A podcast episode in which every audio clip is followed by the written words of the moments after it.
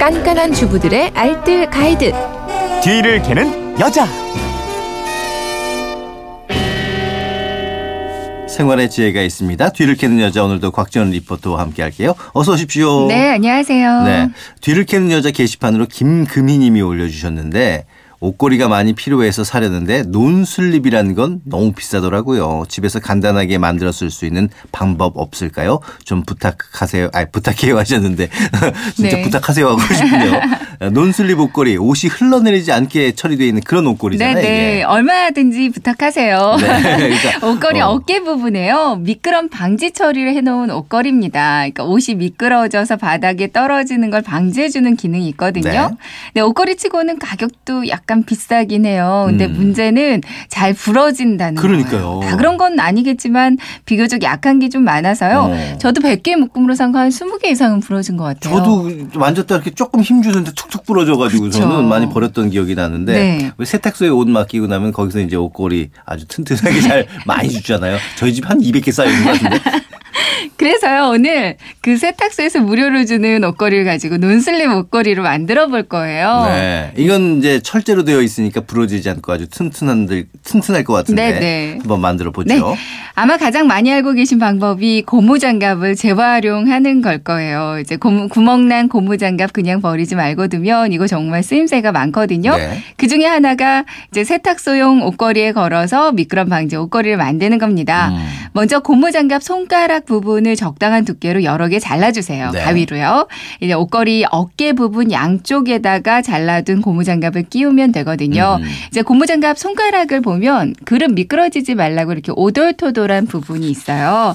이 부분이 위 아래를 향하도록 끼워주시면 돼요. 그렇군요. 그럼 이 부분이 옷이 딱 걸려가지고 네. 음. 미끄러지는 걸 막아주거든요.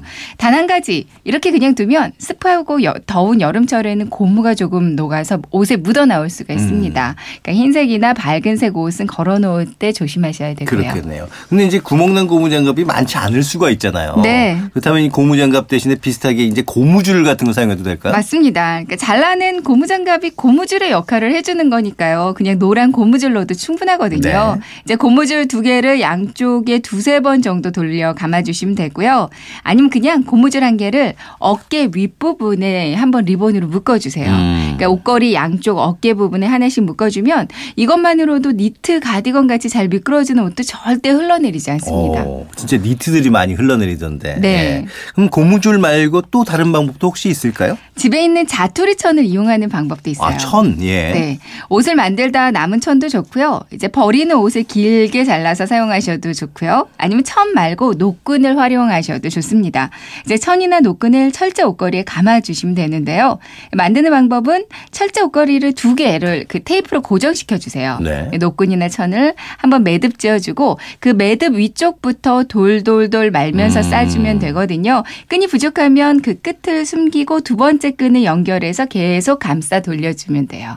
쉬운 방법은 그래도 고무줄이나 고무장갑 이어가는 게 좀더더 쉽긴 쉽겠죠. 하겠네요. 네. 근데 또 철제 옷걸이로 이렇게 하다 보면 좀 약간 빈티지한 느낌도 나고 모양도 괜찮겠는데. 네네. 모양이 특히 예쁘거든요. 네. 그리고 게다가 튼튼하고 미끄러지지 않아서 더 좋고요. 자투리 천이 좀 두껍다면 철제 옷걸이를 그냥 하나에만 감아줘도 되고요. 옷걸이 전체적으로 감싸지 않고 양쪽 어깨 부분만 양면 테이프를 살짝 붙여놓고요. 음. 그 다음에 짧게 감싸줘도 좋습니다. 네. 그리고 저희 집은 애를 키우다 보니까 아기 옷걸이가 많이 필요한데 이 네. 철제 옷걸이로 아기 옷걸이도 만들 수가 있다고요? 네네. 음. 뭐 어른 옷걸이로는 아기 옷들 걸기가 좀 힘들잖아요. 예. 끝부분이 튀어나오고요. 세탁소용 옷걸이를 아이 옷에 맞게 형태만 바꿔주면 되는데요. 네. 팬츠를 사용해도 되고 그냥 손으로 만들어 주셔도 돼요. 어. 이제 엄마 되고 나서 는 거라고는 힘뿐이거든요. 세탁소 옷걸이를 그 어깨 부분을 아이 옷 어깨 너비만큼 구부려주고요. 음. 아랫부분은 잡아당겨서 일단 네모 모양으로 만들어 주세요. 네모 모양, 예. 네. 그리고 옆에 그 바지나 치마 걸칠 수 있게 어. 걸치는 홈을 살짝만 구부려서 만들어 주면 끝이에요. 오. 이제 전체적으로 보면 네모 모양인데 그 양 옆에 홈이 살짝씩 네네네. 들어가 있다고 보시면 되거든요. 만들어 보면 쉽게 만드실 수 있습니다. 아, 이건 집에 가서 좀 해봐야겠네요. 네. 자, 오늘 내용 세 줄 정리 좀 해보시죠. 네. 세탁소 옷걸이로 논슬립 옷걸이 만드는 방법이에요. 첫 번째, 구멍난 고무장갑 손가락 부분 잘라서 옷걸이 옷걸이 양옆에 끼워주세요. 두 번째 노란 고무줄을 옷걸이 어깨 부분에 리본으로 묶어줘도 되고요. 세 번째 자투리 천이나 노끈을 철제 옷걸이에 돌돌 감싸주면 옷이 흘러내리지 않습니다. 네.